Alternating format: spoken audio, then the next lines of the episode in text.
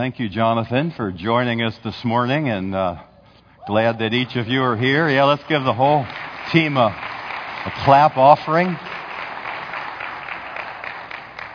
You know, as I was uh, worshiping over here, I just, I just couldn't help but feel that, you know, there are undoubtedly some of you here this morning who are wondering whether you really matter to God. Because we're people. It's not because you're strange, it's because I feel that sometimes.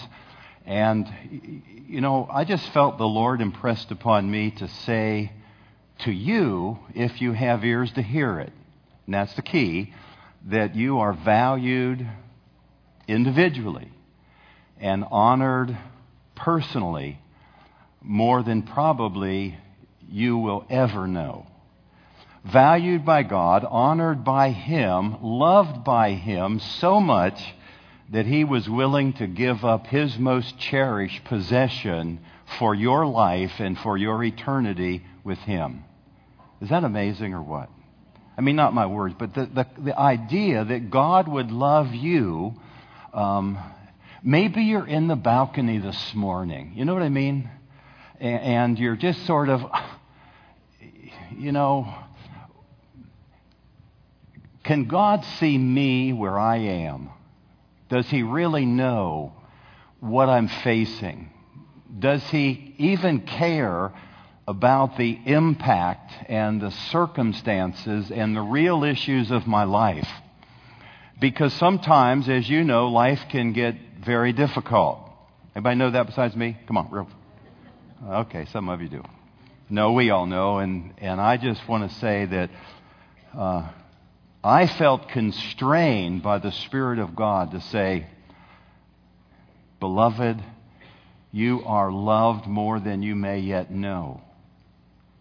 And it's in sort of the, the spirit of that message that you are loved more than you may know that God sent His Son and you know the story, how he came and how he was born and how he grew up and what he did. But he finally made his way uh, going to Jerusalem to a cross to allow himself to be brutally executed in order that you and I could be set free from our sin, from our shame, from our guilt, from our not feeling like we measure up. The love of God is enormous. So I pray today, Father, that as we share around your word, that more than anything else, we would come to understand how much we are valued by you because you have invited us to come into your kingdom and to learn of you and to allow uh, we are allowing you then to uh, build us and to change us and transform us uh, because of all that you have done for us. Lord, let your blessings, the blessings of your word, and your spirit rest upon us today so that more than anything else, we as a people would value you, Holy Spirit, in our lives. And I pray it in the name of Jesus. Amen. Uh, well, if you have your Bible, turn with me uh, to Matthew chapter 5, and we're going to uh, look at uh, the Word uh, today from a portion of Matthew chapter 5. And uh, if you're just joining us, maybe for the first time, any visitors here for the first time, real fit, just raise your hand and then you can put it down again. Real fit. Ready? Up. Ooh, one, two, and come on down. Okay, one more time. Up. Ooh, okay, we see. Look around. We got a few. Uh, we've been walking through the Sermon on the Mount. That is um, probably one of the greatest sermons that Jesus ever preached. And we have been looking at his word because it informs us about something. And actually, as I've been studying and meditating through this word, what I'm discovering is that God has actually done something and invited you and me into that experience of his kingdom where the king's domain, kingdom, the domain of the king wants to rule in our hearts and our lives. And uh, if you remember where we started, uh, Jesus said the kingdom of God is now at hand, meaning it's right here. It, you don't have to wait for it someday. The kingdom of God is now here, and Jesus invited then each one of us to repent, meaning to turn from our sort of understanding and logically uh, trying to figure out what life is all about, and turn to and receive Him as the King of our lives. And then to live the rest of our lives uh, by virtue of His Word and living uh, under His domain, His kingship. Uh, so uh, this morning, uh, Jesus had been teaching um, this little summary on uh, what the kingdom heart really looks like in practical, everyday dimensions. And you remember the, the Beatitudes, Jesus came and he, he said, Blessed are the poor and the broken, etc. And he was saying to the crowd that the kingdom of God is for you. The abused, the spit upon, the marginalized, uh, the, the disrespected. The kingdom of God is for you. Could you say that word you with me? You.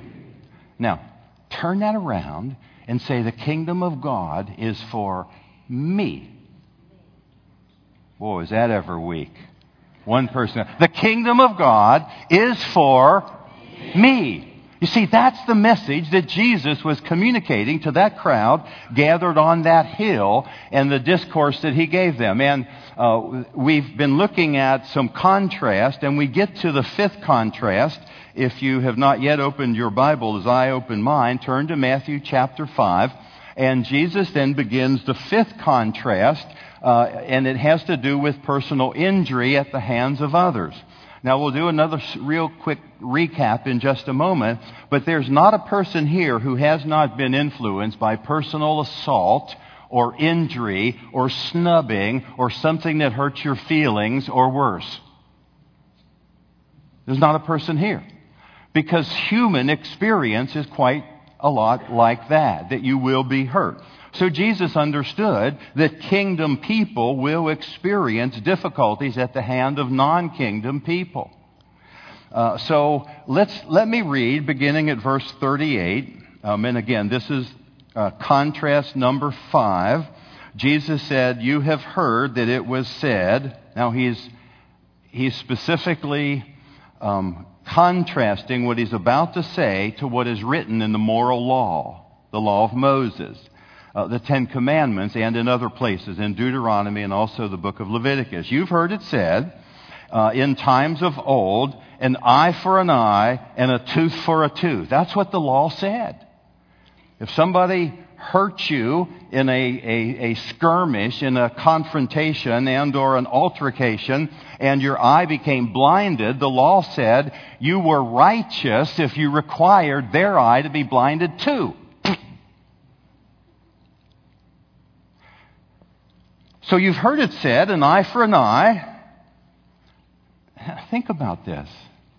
You've broken out my front tooth. We are now going to break out your tooth. Think with me. That's what he's talking about. And how people understood the law was a tit for tat an eye for an eye and a tooth for a tooth. Verse 39, but I tell you, I, the covenant man, Jesus, the Messiah, the Christ, the one who has come and who will shortly give his life for a ransom in order to bring about the kingship of God in our midst, I say to you, um, do not resist an evil person. But whoever slaps you on the right cheek, I'll do my left because my little microphone's here. In an assault, turn to them your other cheek as well. Verse 40. If anyone wants to sue you and take away your tunic, your cloak, uh, let him have your coat also. And whoever compels you to walk with him a mile, go with him too. Give to him who asks of you, and from him who wants to borrow from you, uh, do not turn away. Now, when we read those words, if you're like me, we'll go, wow, how do you do this? But here's what I think uh, Jesus is communicating. There will come a time, disciples on the hill, those who are now marginalized and disenfranchised, hurt, wounded, the kingdom of God is now among you, and shortly I'm going to give you a presence that you have not yet experienced, and it will be heart transforming. He's talking about the gift of His Spirit, the Paraclete, the one who is who comes to our side, but not just the one who comes to our side, the one who comes to our inside and begins to then fuel us and, uh, and resource us and enable us to live differently in the world. I think that's what he's really saying. That kingdom people would have a power and a presence that other people do not have. Uh, if we have ears to hear and if we are enabled to walk uh, in allowing him to conform us to become like Jesus. Uh, so what we uh, know then uh, this is specifically, the word I just read is specifically about personal injury and not about institutional or social evil. You know, those big things out there. This is about what happens to you when someone comes to you and hurts your feeling or slaps your cheek or takes something from you or requires something from you that they don't really have a claim to. What do you do in that uh, regard? Well, there's a number of texts, and I, have listed um, a text from Deuteronomy, which is also found in the book of Leviticus Genesis, Exodus, Leviticus. Um, and then in the book of Deuteronomy, it's also found, actually, I didn't put it up here, but in um, Exodus also. Um, the, the, both have some variation, but both of these scriptures say, Your eye shall not pity, uh, life shall be for a life eye for an eye, tooth for a tooth, hand for a hand. And if in a farming accident, for example, your foot gets cut off by some sort of saw or sickle or some way, you can take that other person's foot also. Now that's what the law said. And uh, that's what Jesus is actually talking about here. And it is what has been called this uh, lex talionis. In other words, um, a law of retaliation. It's okay to retaliate, is what the law said. But you can only do it in kind. You can only do it in as much as you have been hurt. Uh, and this is, well, reciprocity, an equalization, or, or a, a water seeks its own level. Now, in the moral law, this was in fact a great advancement uh, in society. Um, it, the old righteousness, which is what Jesus has been talking about. You've heard it said, don't murder. I say to you, don't be angry. Deal with your discontent and your contempt in your heart toward other people and your angry words. You've heard it said, uh, uh, you know, uh, don't commit adultery. I say to you, deal with your fantasized desire and lust and you won't do those things. Well, here he's talking about the uh, injurers, injurers should be injured exactly in the same way. Uh, now, the law was doing that because this was a great advancement in society. Heretofore, in early social experiences, if you cut somebody's arm off, they're just apt to cut both of yours off. So it wasn't retaliation in kind or reciprocity or equalization. If you, if you uh, took somebody's eye out, uh, they might take your eye and both ears off. You know what I'm saying? I mean, this was really a step forward in terms of the moral law. It was a great advancement. But the kingdom then among us, Jesus was saying, offers a better way than the old righteousness. You've heard it said in times of old, uh, you shall not uh, do this. You shall not, if somebody takes your eye out, take his eye out. But now Jesus, the one who has come to walk among us to demonstrate what Holy Spirit is going to do in kingdom people, says to each one of us, there's a better way. He's offering a better way. And the example is, um, you're not righteous just because you don't murder.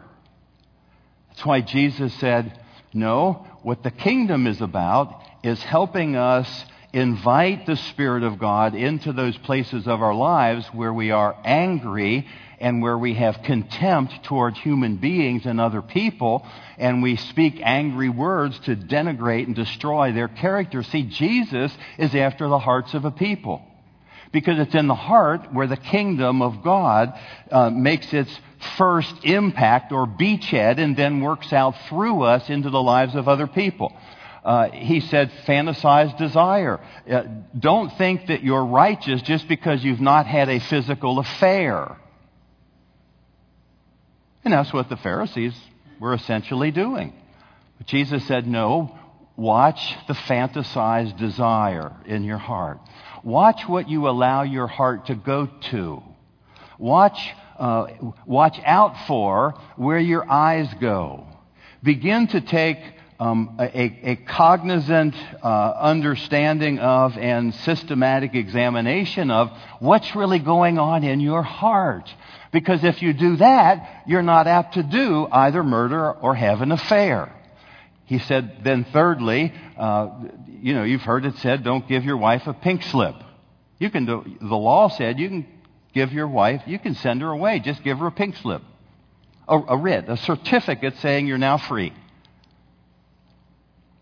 But see, if you deal with fantasized desire, and we've dealt with this earlier, and if you deal with real anger and murder in your heart, that's not going to be an issue. You see, God is after kingdom relationships. And then finally, uh, we talked about swearing last week. Don't swear to higher powers by the kingdom or by the heavens or by the gold of the temple. Jesus said, don't swear at all. Because when you swear, you're just trying to manipulate and control people to get your way. Now, the context then of letting the king and his kingdom work in our hearts to bring about the internal change is what God is about doing in our lives as kingdom people. Now, that then brings, uh, being the case, when we're injured, our world doesn't fall apart. In other words, when we have dealt with our anger and our contempt and our uh, habit of destroying other people with our mouth, when we deal with our fantasized desire and lust and those kinds of things that the internal man or woman can go toward, you're not apt to really focus upon your injury when it happens. You don't magnify it. Your world doesn't fall apart when somebody hurts your little feelings. Why? Because we're men and women who have embraced the kingdom. In fact, the king has embraced us and has moved into our life and is offering us another way. If somebody slaps you on the cheek, you don't have to turn to them the, the other cheek, but you do get to love them. You see, when somebody knocks out a tooth, you don't have to take their tooth out either, but rather begin to love them. You understand that this is the kingdom that Jesus is talking about. Turn, and, because the kingdom is now among you. So, having, having realized then that, that when we're hurt, we don't magnify it and focus on it. We have a larger view of God and our place in Him and His place in us because we're under His control. We live under His rule. So that when somebody slaps you, you don't go after them and try to rip their head off. Like sometimes I, and probably some of you, are tempted to do. There is, a, there is something that has harnessed our heart and our passions and our inner desires that will lead us into a way of real internal righteousness, not just performing the external laws or the behaviors. You see, this kingdom reality in us allows us to view people um, with uh, in their humanity and need because we're in touch with our own humanity and need. When the kingdom of God breaks into a person's life, we begin to first of all get in touch with who we are as people. That's why repentance is required. And in fact, you can't get into the kingdom unless you're born of the Spirit, where the Spirit enables you to understand that, oh, I have a really great need, and I really do need Jesus in my life. I can't do this on my own and in my own steam or in my own power.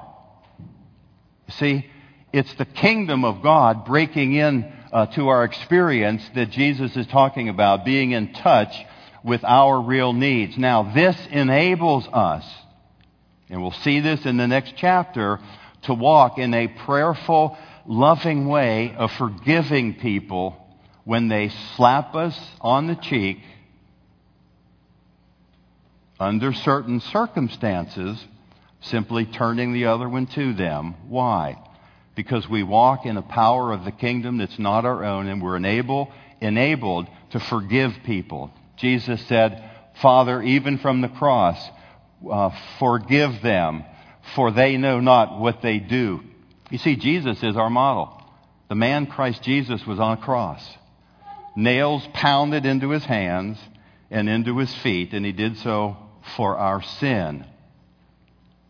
You see, that's the point at which God is saying to us that by His Spirit, He's enabling us to live differently and to forgive other people. Let's move forward. Jesus gave us four examples then in this text in Matthew chapter 5 that we want to look at real briefly. Um, how one fully alive by the Spirit to the kingdom might resolve personal injury and impositions. And I'm just going to hit them uh, real close here. The first one, uh, this is uh, reciprocity. That means an eye for an eye, tooth for a tooth, uh, or non resistance. Reciprocity or non resistance. Jesus, now, who, anybody know any historic figures that lived their life uh, in non resistance? Okay, say it real loud. Mandela, Gandhi, Martin Luther King, some other historical figures, and we were in fact uh, gripped by the quality of their life. Now we're talking, remember, specifically about personal injury here, and let me give you a couple of examples that Jesus actually gave to those people sitting on the hill. The first one is uh, turn the other cheek. And that's kind of hard to be sure if somebody uh, hits you and they do it in spite and in anger and with, with malice in their heart because our personal um, desire is to retaliate, at least in kind. You've seen it. You, maybe you've been involved in it. Somebody pushes you. You want to get them, push them back. Now, Jesus was saying, see, he understands that each of us are subject to those same passions. But I think what he is saying is that when someone pushes you, or in this example, when someone slaps you on the cheek, you know, in your back or at your back, you can feel your fist beginning to clench. But Jesus was saying, just take a moment and recognize who is in control here. They're trying to be in control and to control your behavior. Watch my hand. So the choice is you can then begin to loosen your grip because of the king living his life in you and begin to love in a way that will cost you something, pain and pride and whatnot, and in an honest and genuine way, turn that other cheek to them. And if they then so choose, they can slap it. The second example that he gives is that uh, when someone wants to uh, sue you, they're making a claim on something that is yours. Jesus said, Give them your coat also. Now, this isn't a flagrant kind of in your face, you know, you took my coat, I'm going to throw it in their face and give, you your, give them your shirt also. But he's talking about an attitude of heart by which other people out there, even those who are who are still living an evil, uh, fleshly, humanity oriented uh, life. Because God is after touching their hearts also. So when they want to take your shirt or your coat, or your shirt, give them your coat also, whatever garment piece you want to consider. Go beyond what they want and love them uh, because of the King in you when someone says, Go with me a mile, and the context of this is that Roman soldiers who were presently in Jesus' day occupying uh, Israel, uh, Rome, remember the Romans were the ones that killed Jesus by crucifixion. A Roman soldier, if he had a, a trunk or a weight or something he was required to move, he could come up to an Israelite and say, uh, you there, right there, come up here and help me. And by law, you were required to go with him a mile. I'm carrying this sorry rascal's load. He said, for a mile. Now, Jesus said, okay, that's good. You're required to go a mile. But I say to you, because of the kingdom wants to embrace this Roman soldier's heart, ask if you might carry his burden cheerfully for yet another mile. Now, all of us can think of examples where that would not be wise. If you're a heart surgeon, now if we bring it fast forward, if you're a surgeon and uh, you remember, oh my, I, I have to be, uh, someone is, de- their life is depending upon me to be in surgery at X point in time this afternoon, and you could go that one mile, it probably wouldn't be wise for you to go the second mile because there are larger issues at stake. So it is the responsibility of the kingdom woman or the kingdom man to figure out how to apply this by the Spirit of God who lives in us. But Jesus' example was here is when you're able, you're required to go one mile, go two. Because you're demonstrating something to this person. And then fourthly, give to him who asks you. If somebody wants to borrow, don't turn away from him.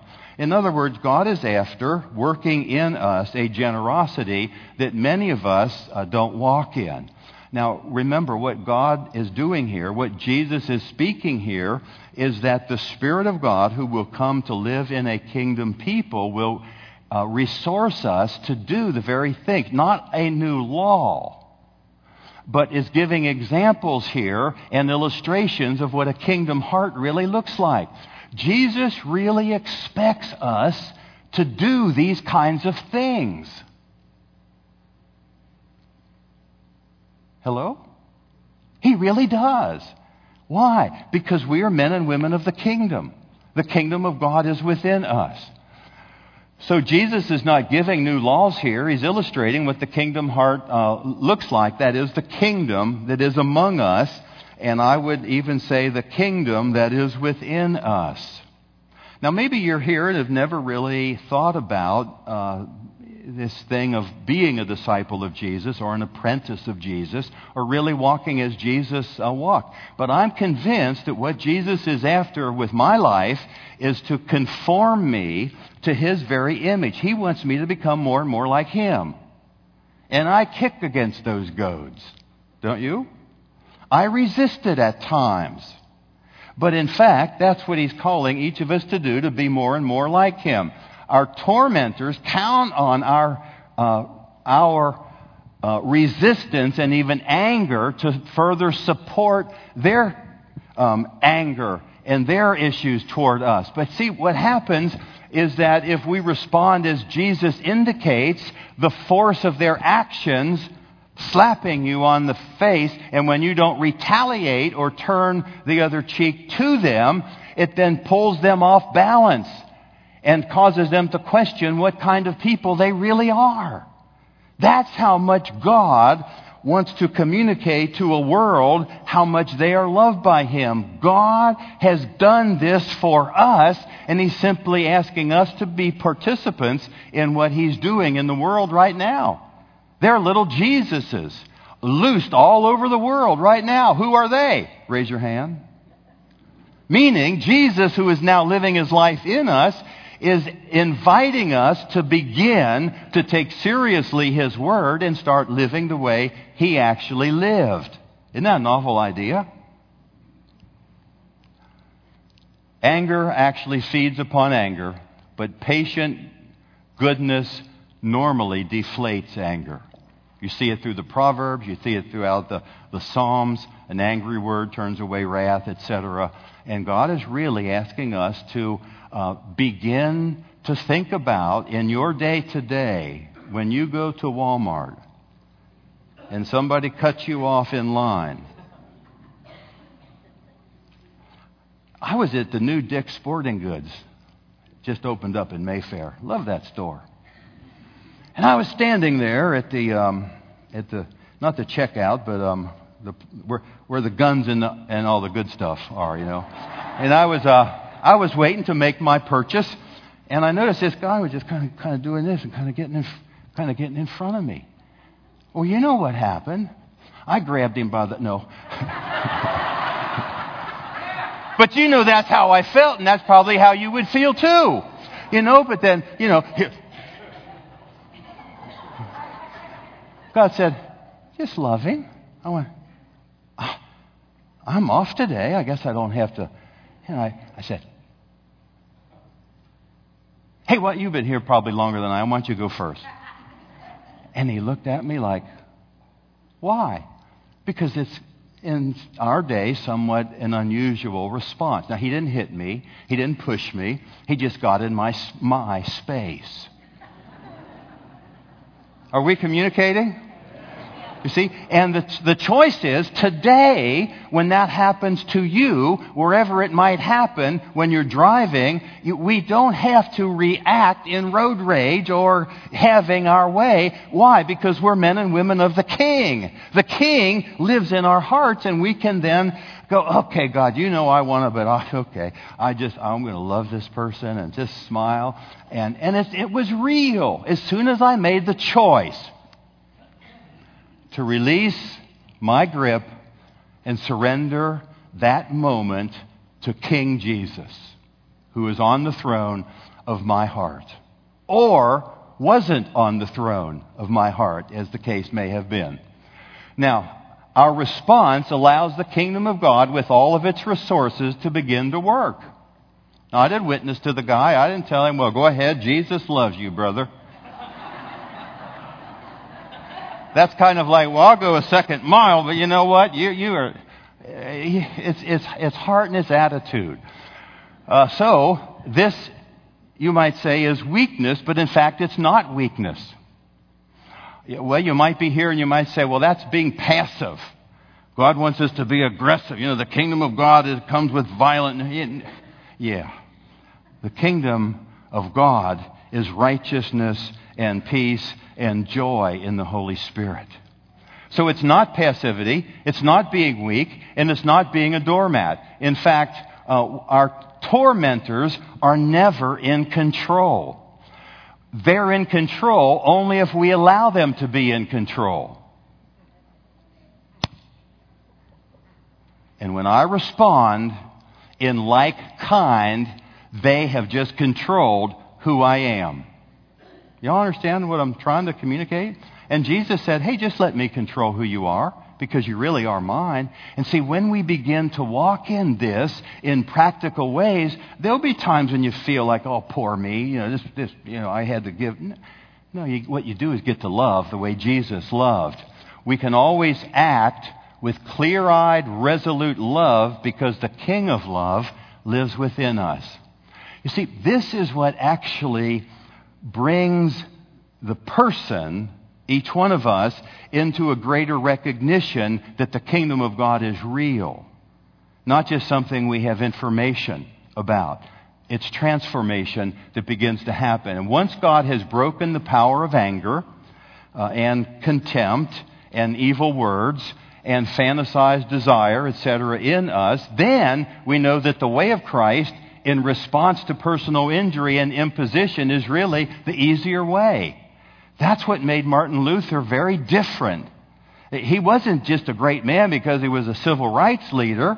He was a man who understood something about the kingdom, and he was black, and some white people were offended because he was black and wanted simply civil rights.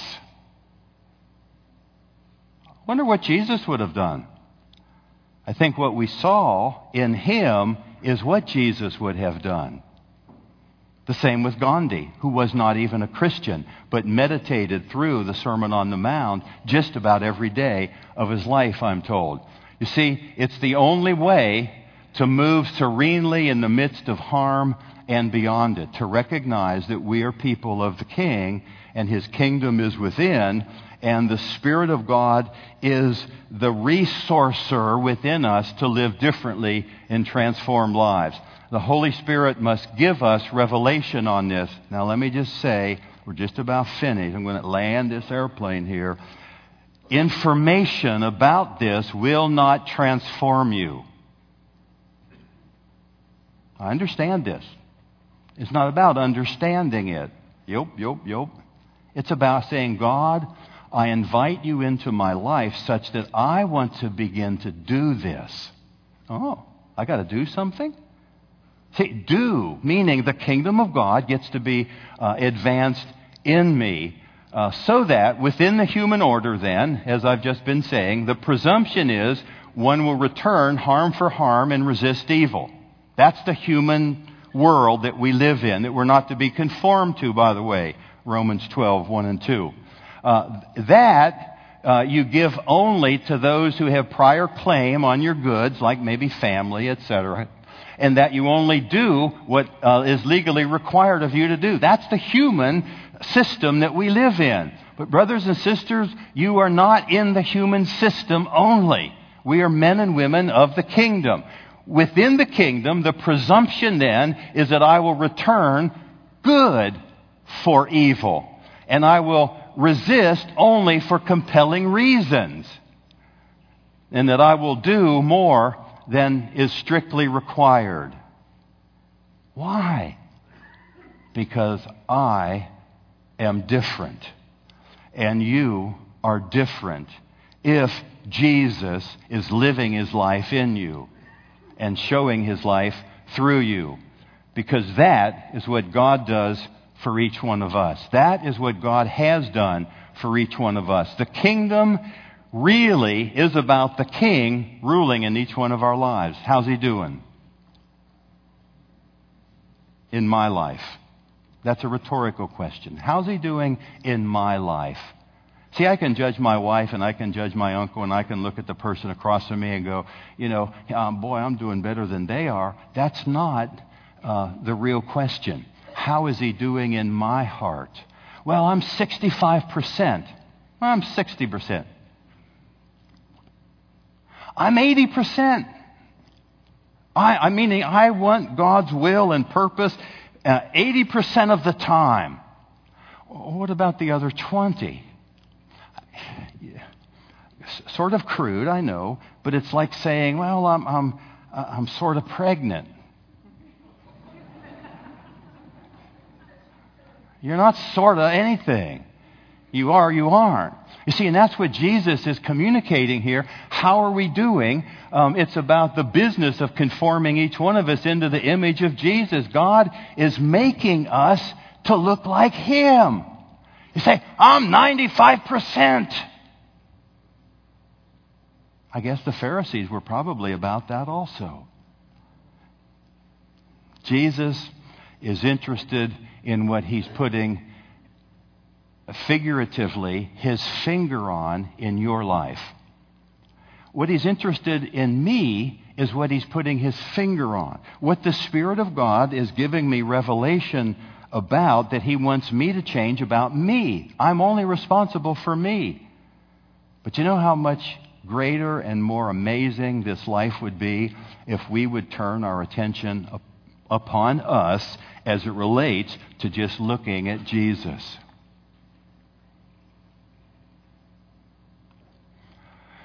Well,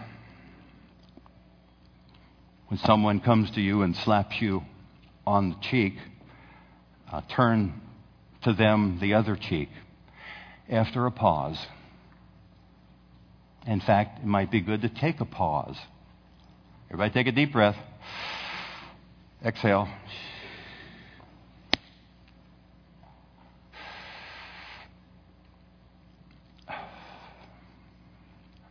and let Jesus be seen and let Jesus be glorified in the midst of your life. That is what Jesus is really wanting for me and for you. A hundred percent. Will you fail? Everybody shake your head, yes. Yeah, we'll fail. We'll trip. We'll fall. But we get right back up on that horse. A righteous man might fall seven times, but seven times he gets back up. That's how we grow and that's how we change. Worship team, why don't you come back up and uh, let's just pray for a minute. You know, I just I don't want to just rush through here. You might have a pot roast you got to get home to, but I just want to take a moment of your time additionally, and I just want to give you time to ask the Holy Spirit what He wants to do in your life. What percentage of of really being sold out to the King are you today?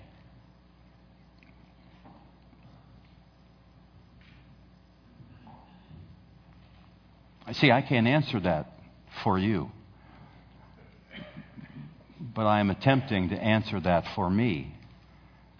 And that's all Jesus wants, so that we would then give him whatever slice of our life that is yet surrendered and under the control of your kingdom. Let your kingdom come. Let your will be being done on earth as it's being done in heaven. That's inviting Him. Let's close your eyes a minute. We'll just linger and just, you ask God, God, what are you? You see, it's always if you have ears to hear. And in Scripture, there's this little phrase. Some of us were talking about it at dinner last night, but it says, but you would not.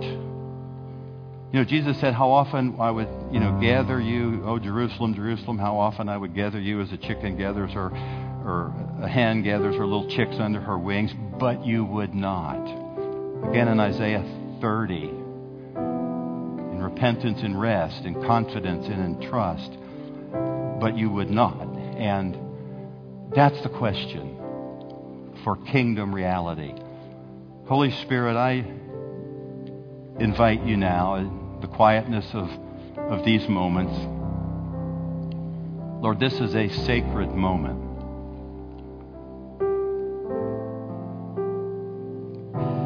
Kind of moment that you want to have with each of your disciples, not just once a week, but once a day. Probably not just once a day, but multiple times in every day until we are fully and completely surrendered to you as King and Lord.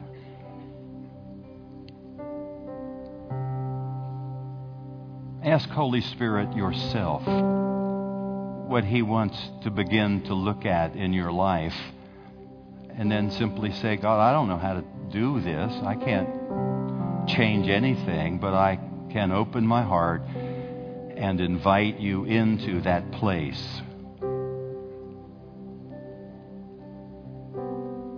And I do so even now.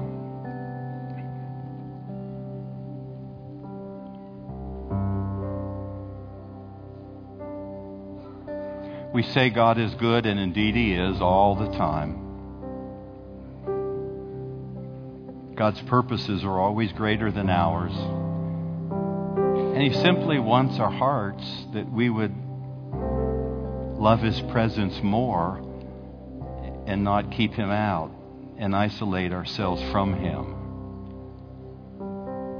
He really does have a, a great plan for each one of our lives. And it is to love us into wholeness. I'm going to ask that some of our ministry team and maybe elders and some spouses might come and just make your way up to the front here so that if there are people who are seeking for real help from the King, maybe one of the ways in which you might want to respond is to simply come forward and say, Would you agree with me in prayer about this particular concern?